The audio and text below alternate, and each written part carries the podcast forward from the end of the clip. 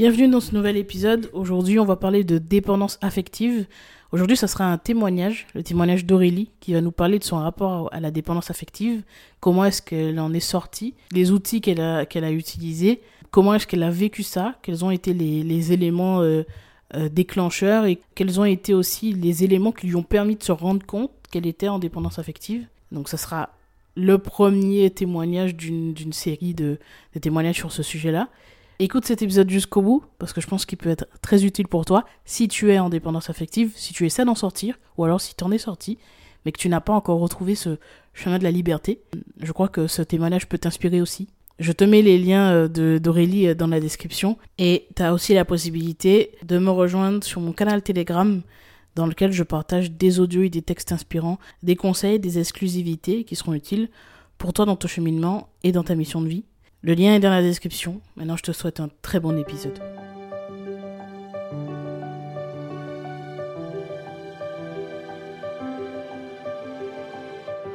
Bonjour et bienvenue dans Deviens inspirant, le podcast qui te permettra de t'ouvrir à de nouvelles méthodes d'évolution, de réflexion et à une meilleure connaissance de soi. On abordera des sujets autour du développement personnel, de la psychologie et de la spiritualité. Je suis Gélissa Cerveau, je serai ton cobaye. J'apprends, j'expérimente ce que font des personnes inspirantes qui réussissent et je te transmets ce qui fonctionne le mieux dans le but de t'aider à devenir la personne que tu veux être et à inspirer ton monde.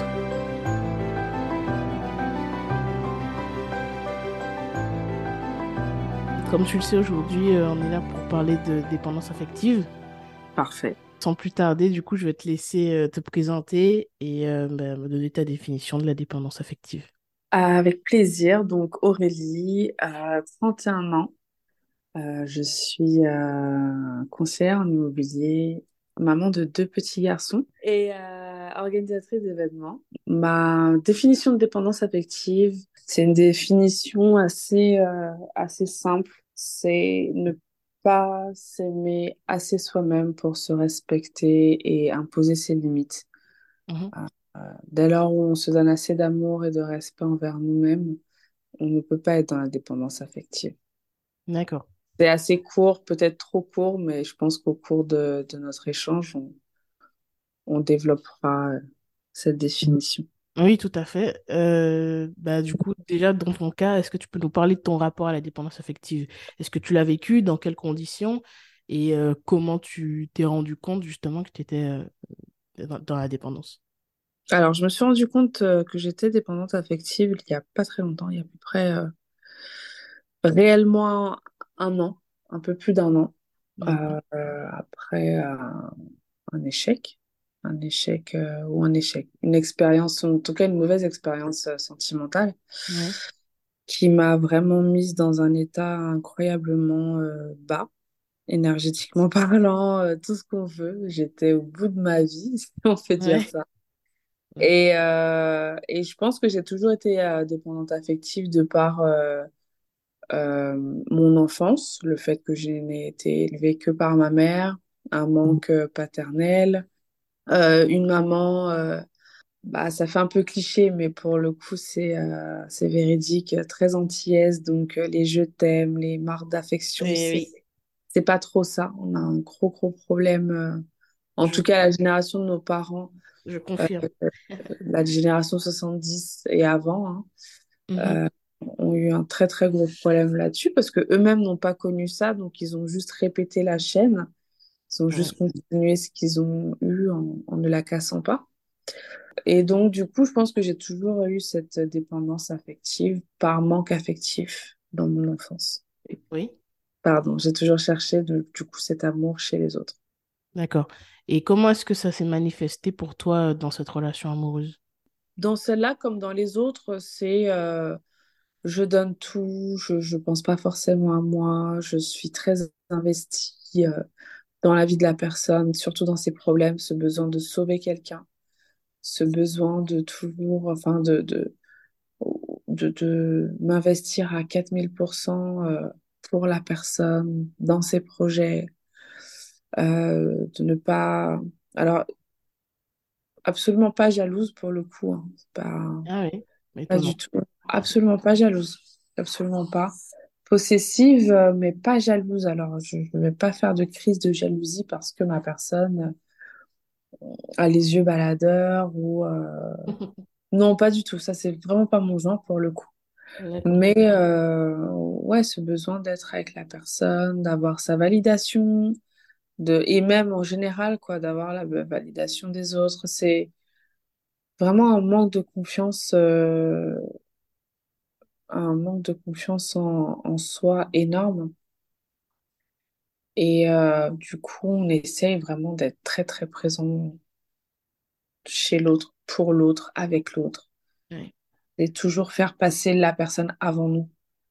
Et, euh, et être égoïste, c'est très mal vu parce que c'est un terme assez pé- péjoratif, pardon, excuse-moi, mais c'est essentiel de l'être. C'est essentiel d'être euh, un petit peu, même, voire beaucoup égoïste dans certaines choses. C'est-à-dire se faire passer avant les autres, peu importe la personne, euh, être bien soi-même, être bien avec soi pour être bien et correctement aimer les autres. Faut d'abord s'aimer soi-même. Co- Comment est-ce que tu arrives aujourd'hui à, à faire, euh, à pouvoir euh, trouver la limite entre l'égoïsme euh, et le fait de trop donner de sa personne? Comment est-ce que tu arrives plutôt, du, je dirais, à, à te rendre compte à quel moment il faut que tu sois égoïste et à quel moment est-ce qu'il faut, il faut que tu donnes un petit peu plus? Parce que cette limite-là, elle est parfois Et au ressenti, oui, je pense que ça, tout dépend des, des limites de chacun déjà. Je pense que c'est propre à chacun. Et puis, euh, pour ma part, c'est au feeling, c'est au ressenti. Je ressens beaucoup plus les choses maintenant que j'écoute mon corps. Et dès lors où quelque chose me dérange ou que ça devient un peu, euh, ça me trotte dans la tête, c'est que ma limite est dépassée déjà. D'accord. Avant, je l'écoutais pas, cette petite voix qui me disait, là, j'ai pas envie, mais je fais quand même. Euh, ouais, non, j'ai pas trop envie. Bon, vas-y, c'est pas grave. Non, là maintenant, je m'écoute. Si ça me dérange ou si je ne le veux pas, je ne le fais pas. Et, euh, et peu importe ce qu'on peut penser de moi, en fait. Mm. Peu importe. Mm. Quand je dis non, c'est non maintenant. D'accord. Donc, en fait, ce que tu veux dire, c'est que dans le passé, tu avais plutôt tendance à ne pas t'écouter et donc à faire beaucoup de choses pour l'autre dans le but d'être validé, d'être aimé. Et aujourd'hui, ben, en fait, tu fais uniquement les choses que tu peux faire et que tu que es en capacité de faire. Exactement. Euh, ok. Et que j'ai envie de faire surtout.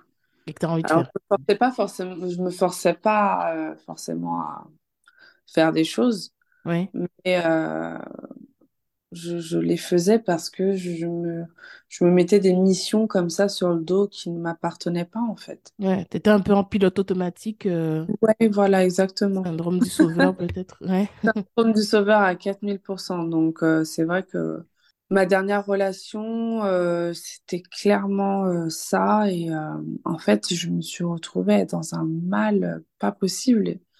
Et je me suis regardée, je me suis dit, mais, mais, qu'est-ce qui va pas chez toi? Je me suis regardée dans un miroir, je me suis vraiment posé la question en plus, hein. Oui. qu'est-ce qui va pas chez toi? À quelle, à quelle heure, à quelle heure, toi, euh, vraiment, ce, le, ce shadow work là, euh, et ça m'a beaucoup aidé Oui. de me parler, de parler surtout à la petite fille qui est en moi, à me dire, euh, là, il faut arrêter. Là, on va s'occuper de nous et avant d'essayer de, de, de sauver des gens. De, Mm. de sauver des gens d'ailleurs qui n'ont même pas envie d'être sauvés. Ouais. C'est ça le pire. C'est, même pas de personnes qui ont commencé forcément un travail. euh, mais nous, on veut, non, non. Nous, on est euh, porté par une mission de sauver euh, quelqu'un qui n'est euh, même pas là-dedans, quoi. Alors, c'est intéressant ce que tu dis parce que c'est vrai que les personnes qui sont qui ont ce syn- syndrome du sauveur, et j'ai été concernée aussi, euh, c'est vrai que tu as tendance à vouloir sauver même ceux qui n'ont pas envie d'être sauvés, sachant que, bah, en fait, avec du recul, tu peux te rendre compte que une bonne preuve d'amour que tu peux faire euh, à l'autre, c'est justement de le laisser cheminer, parce que tu Oui, comprends que bah, elle a peut-être besoin, cette personne a peut-être oui, besoin de certaines expériences, comme toi, tu en as eu besoin aussi dans, dans ton passé, et, euh, et comprendre que bah, l'accepter avec ses, ses, ses failles et son cheminement, c'est aussi une grosse preuve d'amour, en fait. Oui, Euh, c'est l'acceptation, le, le- son timing. Chacun son timing, exactement. Et comme tu dis, c'est une très très grosse preuve d'amour de ne pas forcer de... et de laisser l'expérience euh, se faire, de laisser la vie se faire. quoi. Ouais. Quitte à ne plus être euh, dans cette vie-là. Enfin, faire partie de cette vie avec cette personne. Comment est-ce que tu as fait euh, dans ton cas pour euh, passer à autre chose? Et tu as dit que tu n'as pas eu de travail personnel, mais comment est-ce que tu as fait et qu'est-ce que tu as entrepris pour justement sortir de cette dépendance affective et puis passer à autre chose, euh, forcément, suite à cette relation qui a été euh, douloureuse? Euh, alors, je suis restée du coup, euh, du coup célibataire. C'est quelque chose que je ne faisais jamais. Euh, j'ai eu quasiment que des relations plus ou moins longues. hein. Les, les plans par-ci par-là, ça n'a jamais été vraiment mon, mon truc. Mhm. Comment dirais-je, je ne, je ne restais vraiment jamais seule. C'est-à-dire que j'étais toujours en couple. Je, je me séparais, bim, j'étais en couple. C'était euh, Ah oui. ce besoin d'être euh, d'être avec quelqu'un, d'aimer. Avant, je me qualifiais comme une amoureuse de l'amour. Non, j'étais juste dépendante, euh, dépendante affective et point, en fait. Je le savais juste pas ou voilà, j'étais pas encore là-dedans. Mais euh, je restais jamais seule. Et là, euh, je me suis dit, bon, euh, je me fixe euh, un an. On va savoir pourquoi, je ne sais pas, ne me pose pas la question.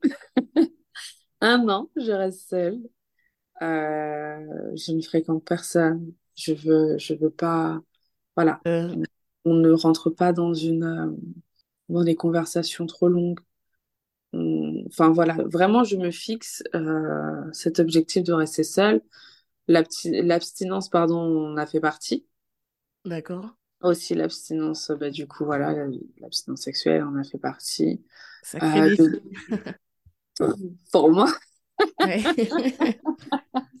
oui, vraiment. Je rigole, mais vraiment, vraiment. Et du coup, euh, beaucoup lire, la méditation, l'écriture, euh, le Mhm. shadow working, euh, voilà.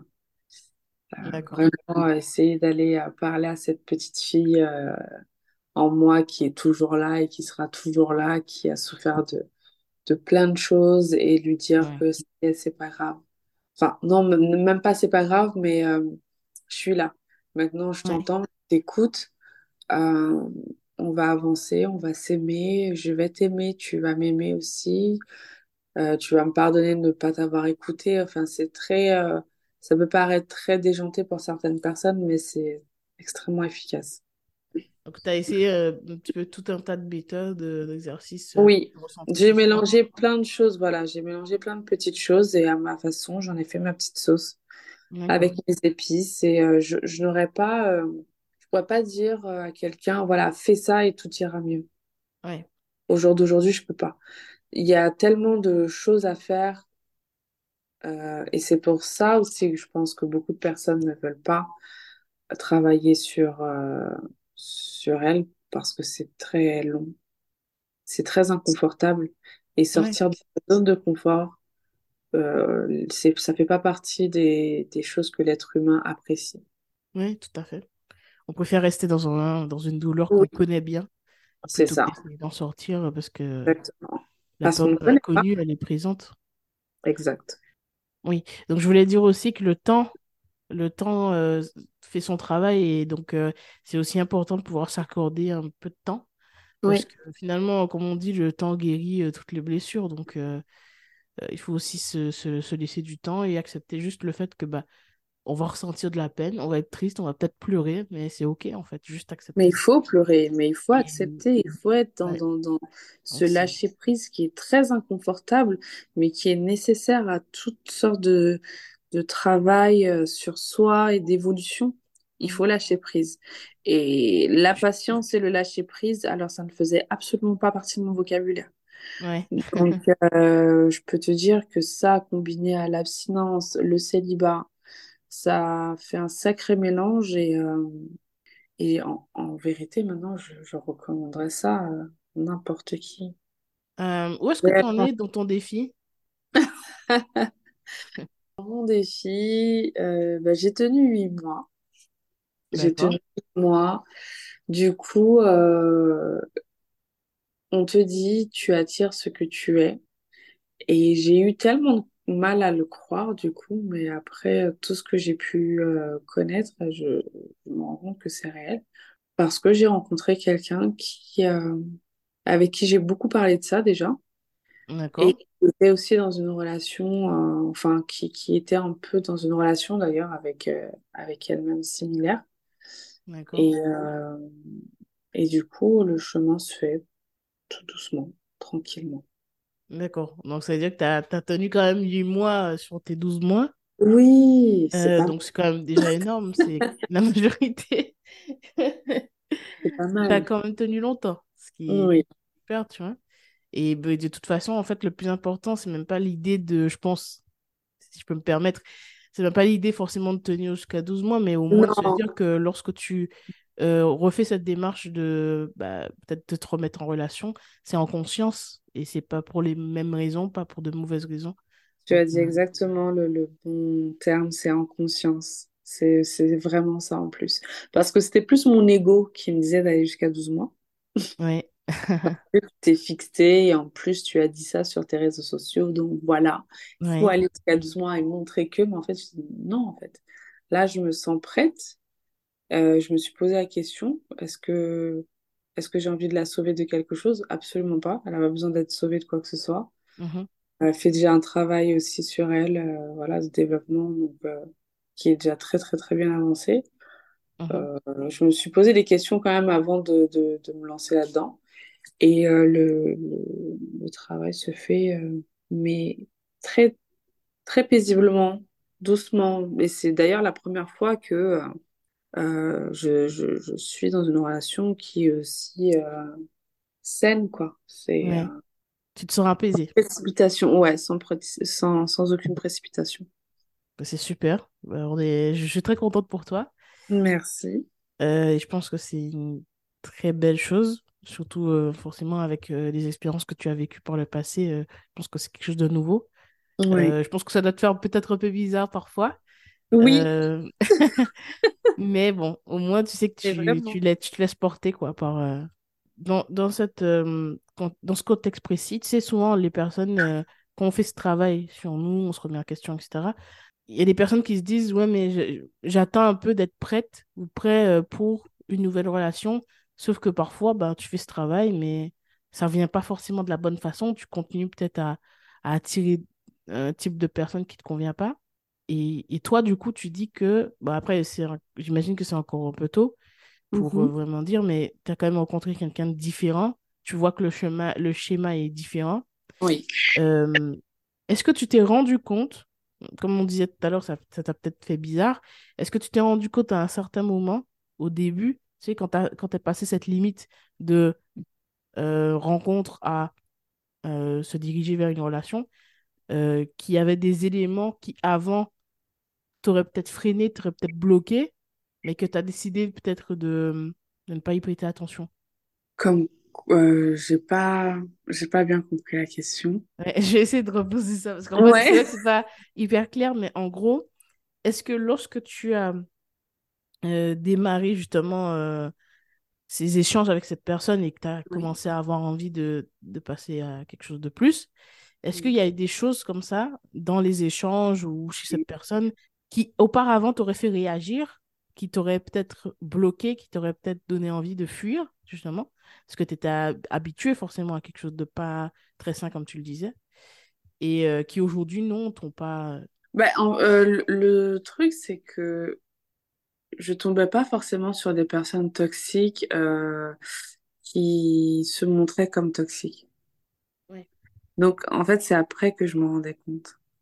Pas très longtemps après, hein, d'ailleurs. hein. Mm. Euh, Mais il n'y avait pas hum, des petits signaux comme ça, des petites choses. si, oui, maintenant, oui, maintenant que je, je, Mhm. j'ai, j'ai travaillé le truc et je l'ai expérimenté, oui, je, je vois clairement lorsque c'est du fake ou pas. Si c'est un petit genre que la personne va se donner euh, de, un peu spirituel ou un peu... euh, voilà. Et là, du coup, il est un peu tôt pour que je dise ça, mais là, non. Euh, et puis, du coup, non, je peux pas dire que là, il y a des, il y a des choses qui auraient pu me faire fuir, puisque la, la, le côté sain ne me faisait pas fuir. Au contraire, ça ne me faisait pas Euh, fuir. euh, Après, ouais, je, je... À, à développer.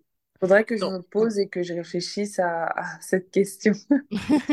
D'accord. Mais en fait, je te posais cette question euh, justement pour finir sur euh, par rapport au fait que ben on, on se rend pas toujours compte que Mm, lorsqu'on commence à guérir, il y a des choses qui ne font plus réagir parce qu'on est devenu justement une nouvelle fer- enfin une Oui, nouvelle personne entre guillemets bien sûr.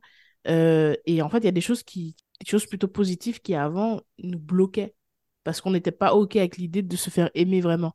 Et quand on fait ce travail et qu'on évolue, ben on commence à accepter l'idée bah, d'être aimé de façon saine, d'être euh, apprécié à sa juste valeur, de pas, enfin, de ne pas avoir cette nécessité de changer l'autre aussi. Ça, si je tombais, en fait, euh, le type de personne dont tu parles, c'était plus ces personnes que j'avais moi en face.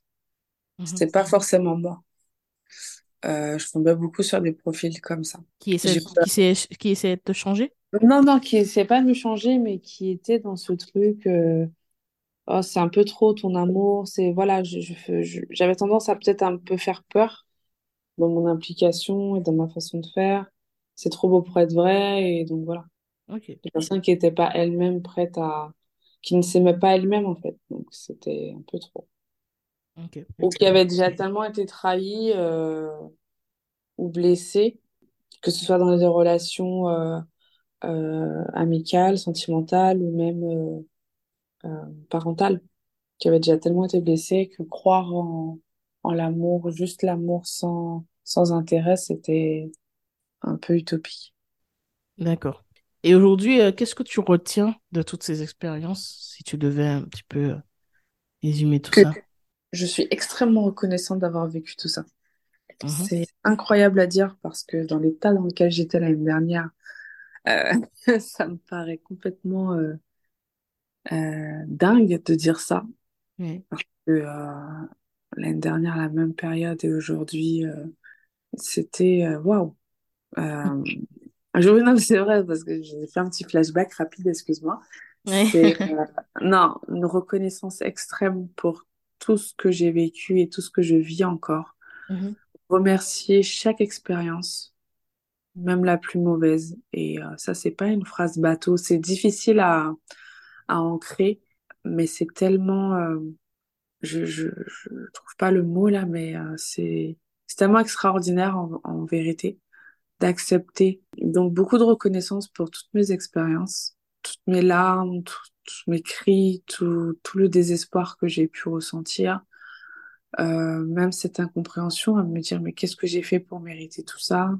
Pourquoi je suis comme ça à moi-même me, me auto-flageller et euh, vraiment beaucoup de reconnaissance et euh, de la patience, chose que je n'avais pas. Euh, la patience, à apprendre à attendre que le timing est toujours le bon. Même lorsqu'on a l'impression euh, que ça ne va jamais venir, le timing est toujours le bon. Et s'aimer, s'aimer, c'est vraiment l'amour, s'aimer. De pas avoir honte, de se regarder dans un miroir et de dire, euh, voilà, je t'aime à soi-même, de prendre du temps pour soi, de ne pas avoir peur du regard des gens. Parce que demain, en vérité, on s'arrête de respirer, on va se regarder, là, on va dire, mais putain, il y a tellement de choses que j'aurais pu faire, là, c'est fini, là. La partie, le jeu, il est fini, là. Ouais. C'est terminé là, déjà. Donc non, pas avoir peur, ne pas avoir honte de qu'est-ce qu'on va dire de moi, qu'est-ce qu'on va penser de moi. Non, faire le bien et s'aimer, faire les choses qu'on aime pour soi. De toute façon, peu importe ce qu'on peut faire, les gens auront toujours quelque chose à dire. Donc euh, Ouais, c'est clair. autant faire, autant faire ce qu'on aime et kiffer son moment et puis basta quoi. Mm. Donc euh, aimez-vous, surtout nous en tant qu'afro-descendants Mhm. noirs. On n'a pas assez d'amour dans nos familles, dans nos éducations en général. hein. On n'a pas assez de marques d'affection, même si on a notre type d'affection, Mhm. mais c'est pas ce dont on a besoin en tant qu'être humain. On a besoin de beaucoup plus, parce que la vie est amour. Donc il faut vraiment la dose d'amour pour qu'on puisse être euh, vraiment bien dans ses bottes. Écoute, c'est un très beau message. Je pense que on sent que tu as vraiment eu un cheminement comme ça qui a été bénéfique. Ah oui. te sens plus apaisé aussi, et bien forcément, euh, avec le temps, ça, ça progresse, ça évolue. Oui, il faut. En tout cas, je, je continue à travailler pour et c'est pas parce que je me sens beaucoup mieux que le travail est fini. Il est très loin d'être fini parce qu'il y a toute cette chaîne, ces, ces mémoires transgénérationnelles aussi à, à Ouais, nettoyer, toutes ces blessures qui ne m'appartiennent pas forcément à nettoyer, toutes ces chaînes euh, euh, d'événements qui sont ancrés dans ma mémoire, dans mon ADN, qui sont à nettoyer. Euh, là, je pars dans un côté beaucoup plus spirituel, mais ouais. Partie de, de la réalité du terrain. Donc la spiritualité a eu une grande place justement dans ton évolution et dans ton, ton ta guérison. Extrêmement. Ouais, extrêmement, vraiment. C'est euh, s'il n'y avait pas eu ce, cet aspect, euh, cette partie euh, spirituelle, je, je ne serais pas en train de te parler comme je te parle là, avec autant de sérénité. Ouais. Ça a fait beaucoup, ça a fait beaucoup dans le travail et dans, dans, dans, dans, dans ce glow-up. euh. Très beau globe, je crois que c'est le meilleur globe qu'on puisse avoir au-delà du, du globe physique et Non, financier. oui, non, mais c'est Le meilleur. globe spirituel, franchement, c'est un très très beau qu'on néglige parfois, mais euh, On néglige trop. Pas euh, parfois, on le néglige énormément. Et pourtant, c'est dès lors où tu as un glow-up spirituel, tu peux glow-up dans tout ce que tu veux, dans n'importe quoi. Tout à fait. Euh, alors, tu disais en, en début de, de- du podcast que tu es maman. Oui. Euh, comment est-ce que tu fais, euh, toi, aujourd'hui, pour ne pas, euh, comment dire, transmettre les mêmes choses à ton, à tes enfants? Et comment est-ce que tu fais pour, euh, justement, changer un petit peu ce que tu disais tout à l'heure dans la communauté antillaise et noire de manière plus globale? On a cette difficulté parfois à montrer cette affection, et toi, tu l'as vécu. Comment est-ce que tu fais pour faire différemment dans ton cas? Je me remets énormément en question. À chaque fois que j'ai, euh, voilà, je suis amenée à un peu hausser le ton, euh, ce qui arrive souvent, j'ai deux garçons euh, très très énergiques. Voilà, je me dis, est-ce que il n'y a pas une autre méthode? Je suis toujours, tout le temps en train de chercher, toujours, pardon, en train de chercher une, une autre façon de faire. Je, je lis beaucoup, j'écoute beaucoup de podcasts aussi sur la parentalité. Je pioche un petit peu partout, parce qu'il y a des choses qui, qui ne, enfin, qui ne résonnent pas en moi, donc que je ne prends pas. Mais euh, j'essaie de faire un mix entre euh, bah, l'éducation que j'ai eue qui est plutôt stricte, on va pas se mentir, mais qui fait du bien, qui remet euh, le cerveau en place, et une parentalité beaucoup plus douce et beaucoup plus dans la Flexible? voilà, beaucoup plus flexible.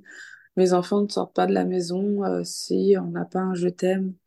Je leur dis tous les jours que je les aime, et c'est pas, je dis pas ça pour, pour enjoliver le truc. Tous les jours, je dis à mes enfants que je les aime. Euh, je les complimente, je fais beaucoup de shadow working avec eux. Ils ont leurs fiches avec leurs petits, euh, leurs petits dessins. Ils se répètent les choses eux-mêmes. Euh, voilà, qui sont intelligents, qui sont beaux, qui sont puissants. Voilà, plein d'affirmations euh, positives comme ça. Je leur apprends vraiment à, à s'aimer, Mhm. à s'aimer, à ne jamais douter d'eux-mêmes et que même moi, je ne puisse pas les faire douter d'eux-mêmes. Si un jour euh, Enfin voilà, un jour, euh, je sais pas, moi, il y en a un qui me dit, maman, je veux faire ça, et que par malheur, je ne sais pas pourquoi, je lui dis, euh, bah non, euh, pourquoi tu veux faire ça? Que ça, ne- que ça les atteigne le moins possible. Ouais, Je leur ai dit, même moi, je ne dois pas être en capacité de vous ébranler ou de, de vous peiner, ou voilà. ouais, Vous devez être solide sur vos pieds, parce que, euh, voilà, ce sont les vôtres et c'est votre vie. Maman, elle pourra vous donner des conseils, mais je peux pas euh, et je ne dois pas vous imposer des choses. Beaucoup de bienveillance, en tout cas, j'essaye, même si je, je crie beaucoup, mais ça, c'est parce que ma mère crie beaucoup aussi. On peut pas Voilà. tout avoir, hein, on peut pas. On euh, peut pas, ouais, mais je tu vois, je m'en veux aussi parfois. Je me dis, oh là là, tu cries beaucoup là. Même en- je suis au téléphone avec quelqu'un, euh, je dis, Nolan, en train de crier. Mais après, je pense pas que mes enfants soient si différents des autres. hein. Ça reste des Oui, enfants. bien sûr. Mais en tout cas, oui, j'essaie de faire euh, C'est c'est un autrement. équilibre, hein, de toute façon. Oui, Et quoi qu'on oui, fasse, on ne pourra jamais faire en sorte que les enfants soient complètement euh, épargnés de, de blessures, d'insécurité. Le- on ne peut pas les protéger aussi du monde extérieur. Donc, dans tous les cas, malheureusement. Enfin, malheureusement, là, c'est le, le- vraiment le côté maman qui a dit malheureusement, mais Oui. ils ne doivent pas être épargnés parce que c'est ce qui va forger aussi leur caractère et euh, Et le monde extérieur est quand même rempli de, d'embûches. Donc, euh, ouais. En tout cas, prévenir et leur donner les, les outils pour euh, se blesser le moins possible. hmm.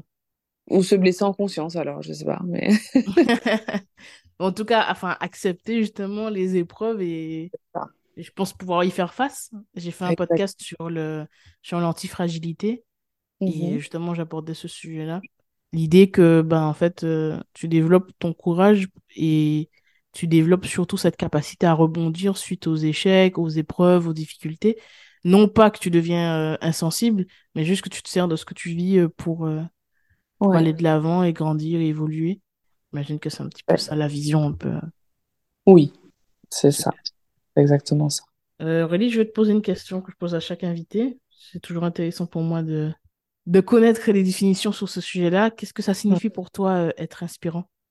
Donner l'espoir, Mhm. donner l'espoir de, de faire mieux, d'être mieux, sur n'importe quel sujet, pour n'importe quelle situation. Donner l'espoir. L'espoir, euh, c'est une phrase un peu bateau, mais l'espoir fait vivre, mais c'est, réel. Parce que sans espoir, on n'aurait pas grand-chose. Mhm. J'espère aller mieux demain. Euh, oui, c'est l'espoir. Je trouve que c'est euh, c'est un- c'est une jolie définition. Ouais, je suis d'accord avec ça. Ok. Bah écoute, euh, je te remercie pour cet échange. Merci à toi. C'était très sympa et puis euh, je suis contente de voir l'évolution aussi parce que bon, ceux qui nous écoutent ne le savent pas, mais on avait déjà eu un échange il y a quelques mois. Et, euh, et je vois qu'en quelques mois, euh, ta, ton évolution est quand même bien présente et Ben, qui sait, peut-être qu'on se repart, on se refera un, un petit podcast dans quelques années et ça sera encore plus euh, flagrant. Qui sait? Tout à fait, c'est fort possible. Et d'ailleurs, peut-être que, qui sait, tu lanceras toi-même ton podcast, on ne sait pas. Ah, ouais, peut-être. Mais t'es bien ben, là-dedans. Donc, euh, je pense revenir chez toi plutôt. écoute, ben, je te remercie et puis euh, ben, je te souhaite le meilleur. Merci également à toi aussi.